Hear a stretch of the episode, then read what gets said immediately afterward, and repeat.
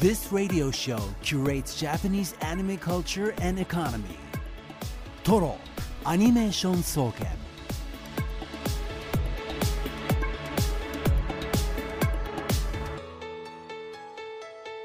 ラジオをお聞きの全国のアニメファンの皆さんこんばんは静岡市駿河区トロにあるトロアニメーション総研今夜の当直研究員青木隆太です。同じく当直研究員の渋谷香音です。トロアニメーション総研首席研究員はこの方です。こんばんは。首席研究員でアニメ評論家の藤津亮太です。さあこのトロアニメーション総研毎週アニメについていろいろな角度から分析したトロアニレポート作成のため今夜も一般研究員であるリスナーの皆さんから情報を集めています。さて今夜のレポートテーマ発表しましょう。こちらです。課題報告の日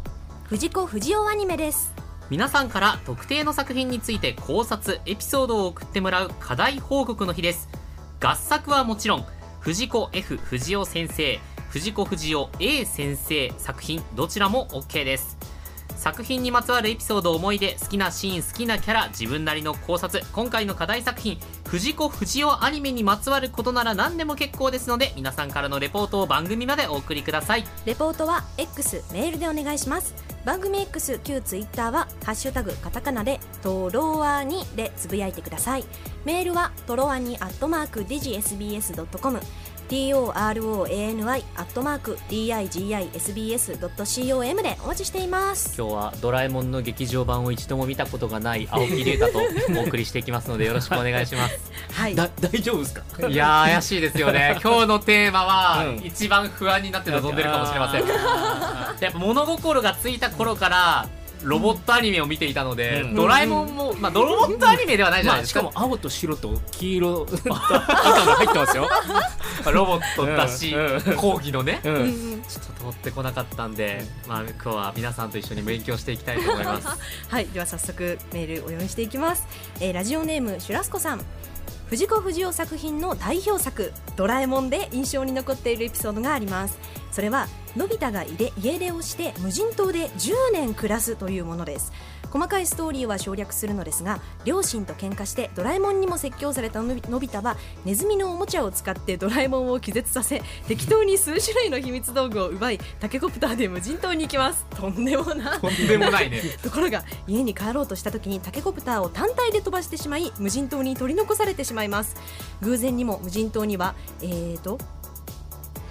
なんだ？なヤシの木か。ヤシの木があり持ってきた秘密道具に内内側から雨が降る傘があったため食料と水が確保できそれで10年間生きながらえて助かるというストーリーです。この話でずっと気になっていたのですがあの内側から雨が降る傘って何のために開発された秘密道具なんですか？会社に置いといて嫌いな人に使わせた嫌嫌がらせをするための道具なのかなと大人になった自分は考えてしまいます。あ綺麗な心でドラえもんを見ていた頃が懐かしい確かに何のとために使うんですかね、ねそう秘密道具ね何のためにあるかよくわからない、あの転ばし屋って言ってお金をあげると転ばしてくれるやつとか、います。まあそれ嫌がらせに使える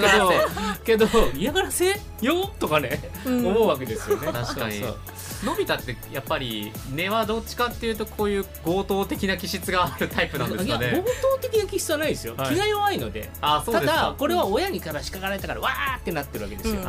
確かにうん顔を真っ赤にしてる描写はねなんか見た気がしますよ。あえーちなみにこれ今のはいエピソード、2000さ一番最近だと2022あ20年にねアニメ化されてますねあ調べたら割と、うん、最近もアニメ化されてる。おおなるほど、えー、ツイッター旧、えー、旧ツイッターの X の方では「ハッシュタグトロアニ」でつぶやいてください。カタカナです、えー、レイザックさん多分記憶に残っている一番古い藤子不二雄アニメは夕方に再放送していた「新お化けの九太郎」だな、はいはいはいドラえもんの第2期はコロコロコミックを当時買っていたから初回放送から楽しみに見た。月から金で10分ずつの放送で日曜日に3話分まとめて再放送だったかなと。そして県内の UHF 局でジャングルクロベエの再放送をしていたのもよく見ていた。これは当時うん。カセットテープに録音していたのでよく覚えている。はい。ということですね、はい。で僕はもう新お化けの九太郎も知らなければジャングルクロベもわからあのー えっと、お化けの九太郎って3回アニメ化されてて3回もあね。1965年1971年それから1985年なんですけど、うん。えっとその71年が新お化けの九太郎ですへねー。要はこの頃ねカラーテレビに変わってるんで白黒時代の人気作が割と早いスパンでリメイクされてるんですよ。ああのなんで、おばきゅうとか、ゲゲゲの鬼太郎も68年とかなんか年間に1回アニメ化されてて、72年にカラーですぐアニメ化されてるのでおばきゅうなんかめちゃくちゃ大ヒット作だったんで、あのー71年にリメイクされてるんですね。これ多分この主題歌があの、あれですよね、えー、っと、あのね、九太郎はねっていう主題歌がこの新おばけの九太郎ですね。ー。うん一番ある意味有名なやつですけど、はい。えジャングルクロベはどんな作品なんですか？ジャングルクロベは藤子不二雄作品の中ではうん。特殊でもともと原案が宮崎駿っていうね。へていうかあのねメディアミックス企画で新鋭動画側というか A プロですね当時は。A プロ側がアニメの制作会社が企画を立てて宮崎さんに企画を出したらあ仮暮らしのアリエッティみたいなアイディアを出してきたんですよね、うんうんうんあのちっちゃな人間が人間とこっそり同居してるっていうアイディア。多分アリエッティを読んでたんだと思うんです。もう宮崎さんね。でそれがあの F 先生の方にこういうことでなんかアイディア出してもらえませんかって言って全然違う話でアフリカから来たあの呪術師の男の子が、うん、そうそう同居するっていうお話に変わったんですけどこれなかなかやっぱアフリカとかクロベとかでいろいろ扱いが難しくて、あのそうでもねめちゃくちゃ僕も好きで当時見てたので、うん。あのーわかりますね記憶に残るのは。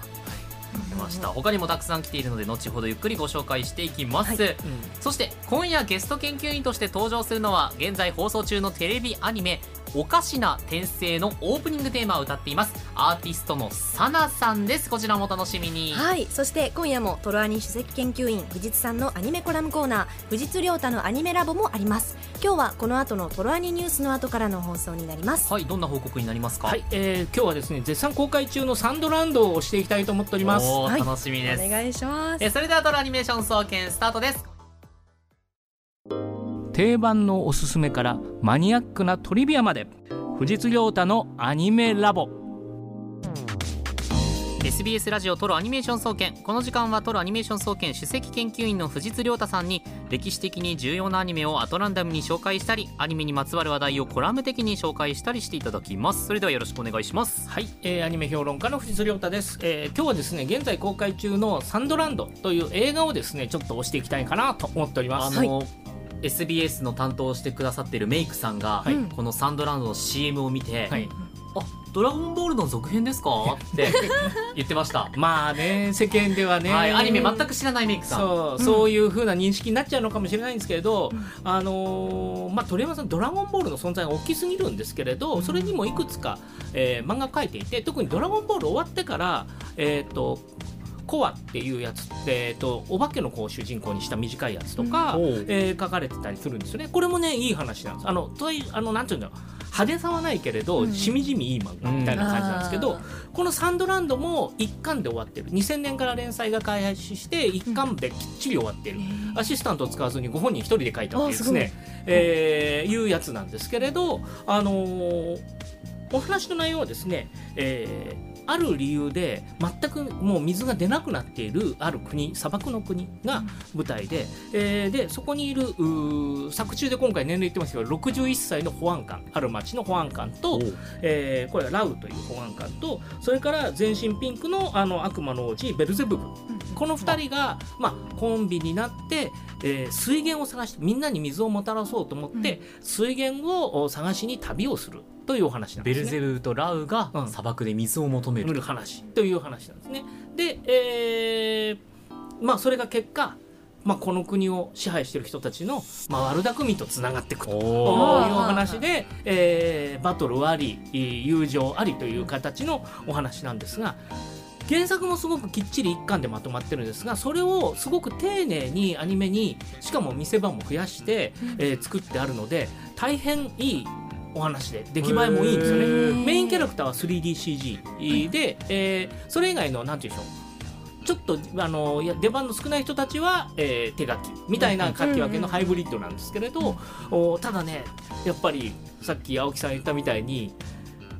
誰がこの作品を見るか。あのドラゴンボールファンはスーパーサイヤ人のどつき合いが見たいんですけど、スーパーサイヤ人のどつき合いは この映画にはないんですよ。まあもうまあまあそうでしょうそう。ね鳥山明のでも僕らが僕らがっていうか、えっとドラゴンボールより前から鳥山明を知ってる人だとあこっちの方がむしろ鳥山明のこうセンターという感じの要素なんですよね。えー可愛いキャラクターと、えーそれから渋いあのおっさんが主人公。そして、えー丸っこくて可愛いけどリアルなあるメカ今回はうん。あの丸っこい戦車がメインキャメカで出てくるんですけど、これがめちゃくちゃいいあのデザインもいいしそれがうまくアニメに置き換えられてて見せ場がいっぱいあるんですよね。うん、なんでそういうところがまあ合体してる作品になってる。というので、えーなんでまあ最初お水が出なくて大変だ。でベルゼブブとラウが一緒になって旅を始めるって言ってお話がまあもう本当にそういう意味ではある意味予想通りうんうんえーいろんなピンチがあって進んでいくっていう感じなんですけれど、あのー見どころの一個はですね、あのーほぼこの、えっとごめんなさいラオですね。ラオ。ラオっていうキャラクター、えーあロジラオさっきの老人ラオ。ラオラオラオごめんなさいラオですね、はい、ラオなんですけど、えー、61歳っていうんですけど、まあ、あの山地和弘さんが声を当てられてるんですがめちゃくちゃ渋くて実質この人が主役です。えーあのピンクの悪魔じゃなくて、うん。横にいるおじいちゃんが。おじいちゃんがほぼ主役で彼がこの旅の中でいろんな変化をしていくんですね。うん、そこが一つ見どころ。ベルゼブブはかっこいいやんちゃ坊主っていう感じでずっとやんちゃです。うんなんで楽しいです。へーで実は旅にもう一つベルゼブブのお目付け役でシーフというですねやっぱり悪魔の一族の魔族の一族で、えー張さんが声をやっている面白いおおじいちゃんですね。羊的な役割ですか、あのそうですね、そうですね。あうん、まああのこの人が多分ねセリフ数は一番多いと思いあます。そうですか。でまあ張さんなんでなんとなく想像つくんですけど、ぼやきながらも大変な目に遭いながらも頑張るキャラクターなんですよ。なのであのこの3人のコンビネーションが面白くって彼らがあの要は、えー王様の軍隊と戦ったりしながら、えっとそのがこうちょっとずつ国全体にいろんな影響を及ぼしていって、えーく展開があるんですけど、まあ、一応ラスボス的なキャラクターでゼウス大将軍っていうのがいるんですけど、えーあれですね飛田信夫さんですね。声をやられているのが、うん。最近だとまあ渋い役だいぶね、うん。うんうん多くなってますけど青木さん的には神優。神湯ですね。ですけれど、まあ、あとあれですね、えー、丸尾くんとかですね。ズバリそうでしょうの丸尾くんとかが、まあ、飛田さん代表作ですけど、えー今回は、まあ、悪役をやってるんですけど、あのー、飛田さんのコメントがパンフレットに載ってるんですけれど、いいなと思ったのはあの悪役なんだけれど、えー、と高悪党に見えないようにちゃんとスケール感を持ってやりたいみたいなお話をされていてそれはね確かにあの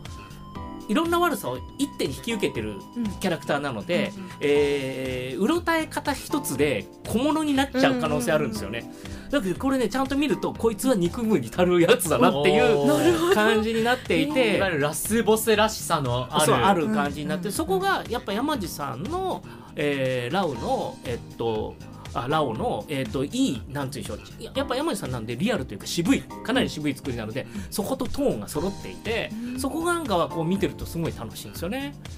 で、えーまあ、役者面キャラクター面はそこが面白い。でメカ戦だと中盤戦車戦があるんですよ、ちゃんと。でパンツァー4じゃないですかそうそう。音響チームが 岩波音響監督を筆頭とするチーム岩波なのであのガルパンと同じチームなんですよ。あそうなんですそう。か本当にそうなんそうですか？そうそうなのであの音響的にもめちゃくちゃだからできればあの普通の映画館でもいい楽しいんですけど音響のいいところが見れるんであれば音響のいいところで見た方がいっぱい音が聞き取れると。大迫力の戦車戦。はい。あのー特に、えっとね、いいなと思ったのは要は砂漠って言っても岩が多い地域と砂っぽいところとあるわけですよね。えあーでなので、あのー走ってる場所によってやっぱ走行音が違うんですよ。小石のカラカラって音が入ってるとこと入ってないとこがあったりあと当然ですけど発砲音爆発の迫力なんかも楽しいので、えーこの辺りもめちゃくちゃ、えー見どころの一つですよね。であとはキャラクターがやっぱ鳥山先生の絵の再現度が高いー うん CG キャラクターと手書きが共有共存してるけど両方とも高いので、えーそこもめちゃくちゃ楽しいところですございますね。なので、あのーほぼ見て損なしなんですよ。あので逆に本当に小学生ぐらいが見ても主役はおじいちゃんだけどかっこいいシーンとかいっぱいあるのであの楽しめるはずなんですよ、まあそうですよね。元来鳥山先生ですもんね。そうなのであの見てほしいなと思うんですけどやっぱりねリーチが足りてない感じがリーチ。いうん。わゆる宣伝とか。宣伝とかそうそうそういうところにあのこういうところが面白いですよ。あなた見たらハッピーになれますよっていうサインがやっぱどうしても少ない感じで、えーあれなんですよね。届いてない感じがして僕も確かに。劇場行った時もあの子供いなくはなかったけどそんなに多くはなかったですね。まあお客の数も少なかったんで。確かに。こう素晴らしいスタッフ、うん。素晴らしい原作なのに、なんかこう話題になりきれてないくらいのうん。印,、そうな。印象はありますよね。なので、ぜひぜひこれあの気になってる方多いと思うんでで多分これから関数ちょっと減っちゃうと思うんですよ。スクリーン数が。状況を見て。まあ放送だから急いで行ってっていう感じがですね、えーしますね。ちなみにあのいろんな方がいろんな思い入れを話してるんですけれど、えーっとむしろやっぱりねあえてなのかここのパンフレットに載ってるインタビューを見ると「ドラゴンボール」以外の鳥山作品に言及してる方が多いんですよ。ドクタースランプだったり初期の短編だったりあるいは、えーですね、小助様力丸様だったかな、えー東映アニメフェアで上映したあの短い作品とかですね、えーそういうところをがあの各スタッフも思い入れがあったりするのでそういう意味では「ドラゴンボール」じゃないけど鳥山明らしい作品。ね、それをその横島監督という神風動画の監督が、えー作ったということで、えーなんていうんでしょう損なしの作品ですので ぜひ足を運んでいかいかいたらいかがでしょうかということです。えーというわけで今日のお話はここまでです。はい損なしの映画、うんサンドランドについてのお話でした、This radio show curates Japanese anime culture and economy. Toro Animation Soken. 今日のテーマ課題報告の日藤子不二雄アニメです皆さんからのレポート紹介していきます、はいえラジオネームオレンジでゲームしないさん。藤子不二雄先生の作品で A 先生はダークな作品。F 先生が子供向けな作品だと思っている人に俺が警告の鐘を鳴らしに来た。F 先生の方もダークな作品を作成しているしアニメ化までされていることを俺が今日紹介する、えそれは藤子 F 不二雄 SF 短編だちなみに SF の意味は少し不思議の略らしい。ー、えー、オバキューが終わり21エモンなどの児童向け作品を手掛けたがなかなかブレイクしない F 先生が読み切りで書いた作品なんだがなぜダークな作品を描いたかというと世間的に漫画が子供が読むものから一般でも受け入れられるようになりオバキューを見てた子供が大人になり児童向けよりダークやエロブラックユーモアなどの作品が世間では受け入れられていたため F 先生も読み切り短編で書いていたと言われているらしい。その中で俺のおすすめをざっくり3つ紹介する。1つ目王道のミノタウルスの皿。2つ目ウルトラスーパーデラックスマン。最後に絶滅の島。他にもアニメ化されていないやつもたくさんあってどれも面白くゾッとしたりするのでおすすめです。ミノタウルスの皿ウルトラスーパーデラックスマン絶滅の島。すべて知りませんでした。あのこれえっともともとが SF 短編集でなってて最近もほ本になってますし少し前も愛蔵版で、えー全8巻かな？で出てたりするんですけれどそういう短編だけ集めてる、えっと、90年から OVA シリーズになっていて、えーそこで全6巻えーで、えー、と十数本、えーアニメ化されてるんですね。なのでまああのーまあアニメ化されてるという感じなんですけれど。そうなんですけどまああのただあの F 先生のこのダークなやつ短編なダークなやつってでもやっぱね SF 的なんですよ。があの概念をこう、あの A 先生はちょっとホラー的だったりするのに対して、えーっと F 先生はその概念をひっくり返す面白さがあるので、あのやっぱりそういう意味では SF だなと思いますね。はい。短編集あったの知りませんでした、あのこれ面白いのであのめちゃおすすめですよ。はい。うん。なるほど、えーラジオネームソラニンさん藤子不二雄アニメの中でも特に好きなのがチンプイです。おてんばな主人公エリちゃんが宇宙にあるマール星の王子のお妃になるよう説得しに来てエリちゃんのうちの居候するようになったチンプイですがとにかくチンプイが可愛い。左右についた大きな耳でネズミのような見た目のチンプイが愛くるしくてテレビでチンプイを見ていた56歳の頃、えー保育園のお絵かきの時間はいつもチンプイを描いていたほど大好きでした。またエリちゃんが家に帰る時にいつも庭の塀を飛び越えてリビングの窓から入ってしまうのをママに怒られるのですが私もやってみたいと、えーなんとなく憧れを持っていました。エリちゃんの声優が林原めぐみさんなのもエリちゃんのおてんばでキュートな性格にぴったりでした。おおなるほど。これちょうど89年から放送されたやつですね、うん。はいシリーズですね。へえチンプイ。チンプイ。うん。あのーその後しんちゃんの監督とかやる本郷さんがええ監督なんですけれど、はい。チンプイ、うん、ネズミみたいな見た目そのう可愛いですよチンプイ。あ可愛いんですね、うんうんうん。え続きまして大分県からマタロウさん。私と同世代の人なら藤子不二雄ワイドという番組枠を覚えている人も多いのではないでしょうか、うん。1985年からおよそ2年間にわたりパーマン忍者ハットリくんといった子供向き作品とプロゴルファー猿エスパーマミといったやや上の年齢層を狙った作品を今となっては珍しい1時間枠でオムニバス放送していました、私は特にエスパーマミが好きで軽いお色気シーンなどもあり毎週楽しみに見ていましたそしてもう一つ今でも強く記憶に残っている作品が「チンプイ」おー。内容は主人公であり小学生春日エリのもとにある日地球から遠く離れたマール星の王子ルルホフの使者を名乗り科学と魔法を合わせたかが家宝家宝です家宝という技を操る不思議な生き物チンプイが現れてエリが王子の婚約者に選ばれたことを告げそこから数々の騒動が繰り広げられるというもの。このエリちゃんさくらまみ源静香と並んで藤子アニメ三大美少女の一人と言っても過言ではないのかなと個人的にはおは思っています。と。おー僕の方にもあのーなんて言うんでしょう。それほど知られてないけど可愛いやつ来てるんですけど、えー富山県のマカロンは思春期さんからですね、えー、と藤子不二雄 A 先生の故郷富山県氷見市から失礼します、えー藤子不二雄 A 先生のアニメ作品といえば怪物くんや忍者服部くんなどが有名ですが90年代前半、えー正確にはね89年から91年なんですけど NHK で放送されたパラソル変兵衛を思い浮かべる方も多いと思います。多いかな？頑張れっていう感じなんですけど あのいや可愛いかなりね幼児向けに作られてた感じだったんですけれど可愛いデザインですよね。パラソルデザイン、えー A 先生のお母様はパラソル変兵衛がお好きだったそうでお墓にはキャラクターの変兵衛が彫られているそうです。ちなみに、えー氷見市は変兵衛をはじめ、えー藤子不二雄 A 先生のキャラクター尽くしなので富山や金沢に観光される際はぜひ氷見へお立ち寄りくださいと。のことですね。へえそうこれもね NHK で、えっと、本当に幼児向けな感じの、えっと、カラフルな確かえパラソルを持ってるうキャラクターだったんですけどね面白かった。面白いっていうよりは可愛らしいなって感じでしたね僕もう大学生、えーだったので、うん。そうか。藤津さんが大学生の頃の作品なんですよね。そうそうそう。なんかそう昔ですよそう。いやなんか知らない作品ってやっぱ多いなと思っていた、そら確かにそうそうだよな、あのー89年の作品とかだもんですもんね、大雑把に言うと,、えー、と79年にテレビシリーズの「ドラえもん」はあテレビ朝日版が始まってこれが大ブレイクして、次々と、まあ、藤子不二雄作品が、えーアニメ化されていくんですね。その流れが、まあ、90年代前半ぐらいまでゆったり続いていくわけですね、うん。ブームのピークは80年代半ばぐらいだと思うんですけれど、まあ、そういう状況がここに一個大きい山があってで結果残って今でも続いてるのが「ドラえもん」っていう感じなので。うんうんうんあのー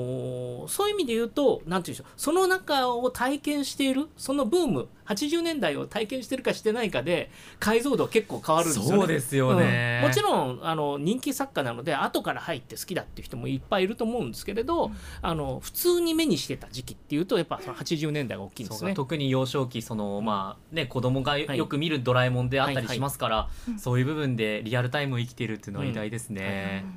続きましてラジオネームロピオさん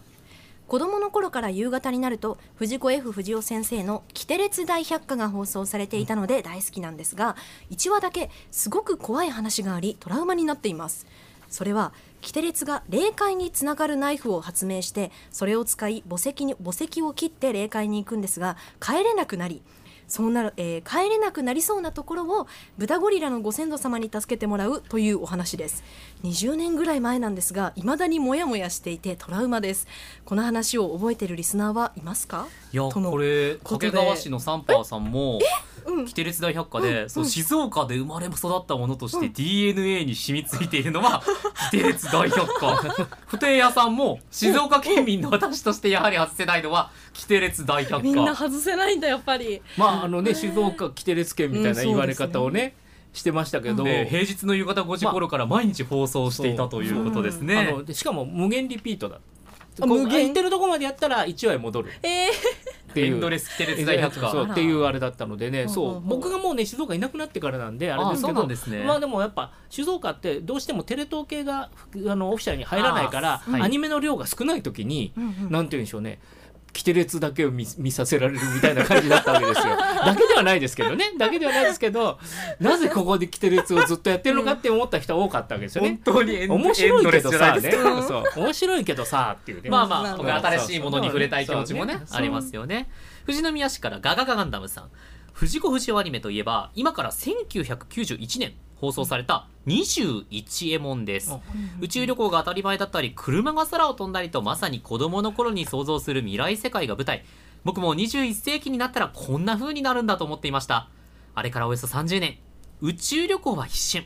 空を飛ぶ車は実験レベルと、まだまだ実用化に程遠いものの、ようやく想像の21世紀の第一歩を踏み出している気がします。物語の舞台である2051年まであと28年。どこまで21円もの世界に近づけるか、21円もを見ていた人間としてしっかり見届けたいですと。はいうん2051年なんですね、まあ舞台が。まあねもうあっという間にだいぶ近くなってますけど あのー81年に1回映画が単発で作られてその後91年に原敬一監督でテレビシリーズが作られるんですよね。あのー81年に映画化した時は要はいろんな宇宙人が出てくる設定みたいなのが「スター・ウォーズ」に先取りされた先取りじゃないですね。うんうん。漫画の方が先に書かれていたのにはいはい。スター・ウォーズ」が有名になっちゃったんで、その新鋭動画のプロデューサーの楠部三吉郎さんが悔しいと。これをオリジナルはこっちだみたいな感じで出したいって言って81年作ったそうですね。へー。な21るほど円もんですもんね確かに今今の子たちがこれを見ると、うんうんあパクったんだなとか思われそうですよ順番がねね順番が逆にねたまたまね。ちゃいますからね。うん。うん。続きましてラジオネーム増田さん。今回はエスパーマミをあげたいです。藤子先生の作品としては少し異例な感じを受けています。メインキャストの人数が少なめなこと。キャラの年齢層が少し高めなこと。あったらいいなが科学的ではないことなどですメインキャストが主人公のマミ同級生の高畑くんそしてお父さんの3人。モブは多いけれどドラえもんの5人やキテレツ大百科の6人と比べて明らかに少ない。次にメインキャラの年齢層は中学生ではなく中あ小学生ではなく中学生。これは後で述べる好きなポイントへの布石かも。3つ目藤子先生の夢ある発想は多少の解釈の違いはあれど科学的な背景があるのに対し超能力と何でもありの設定。ここまでは従来作品の際と際でしか過ぎないが異なる作品異なるから好きなのではなく可愛らしいお色気がいい。パパが画家でヌードモデルさんも身近なせいかマミ自らもヌードに抵抗がない様子です。高畑くんや画廊で、えー不特定多数に見られているのにさっぱりとしている。どこか神経が太いというかおかげで無夫婦なシーンに多く出会うことができる。ただ再放送にほとんど出会えないのが残念。うん。はあなるほど。ちょっと年齢層高めなはい、その熱く語ってくれたエスパーマミ、はい。静岡市クワトロさん。はい、藤子不二雄アニメといえばエスパーマミは外せません、うん。マミのお父さんが画家という設定だったので、娘のマミのヌードをデッサンするから マミが裸になるシーンが頭から離れません。ストーリーは全く覚えていませんということで皆さんたくさんの意見あ,、りがとうございました。マミがね面白いのにね裸で記憶されるのよろしくないんですよ。言いたくなるの分かるけどあのねこれ実際掲載誌が、まあ、し例えば「ドラえもん」って、まあ、コロコロかコロコロができる前は学年誌が主戦場だったんですね、小学館の小学何年生っていう雑誌ですね学年誌って。あそこが主戦場だったんですけどこれあれなんですよ。小学館のもう少しね対象年齢上の雑誌なんですよね。ああの漫画くん解題少年ビッグコミックっていうのは後にあれですよね。えーっとみゆきとか連載するようなビッグコミックにやってたものなので年齢が読者の年齢が上がってるんですよあね。ー。でそういう意味ではちょっとエッチなものも入れていこうっていうあれですよね。流れだったりするので。さん物語も覚えてくださいね。そう。はい。それでは皆さんからのメッセージありがとうございました。今回の SBS ラジオトロアニメーション総研いかがだったでしょうか？トロアニは静岡県の SBS ラジオで毎週月曜夜7時から生放送でお送りしていますぜひこちらもお聞きください。SBS ラジオトロアニメーション総研パーソナリティ青木龍太でした。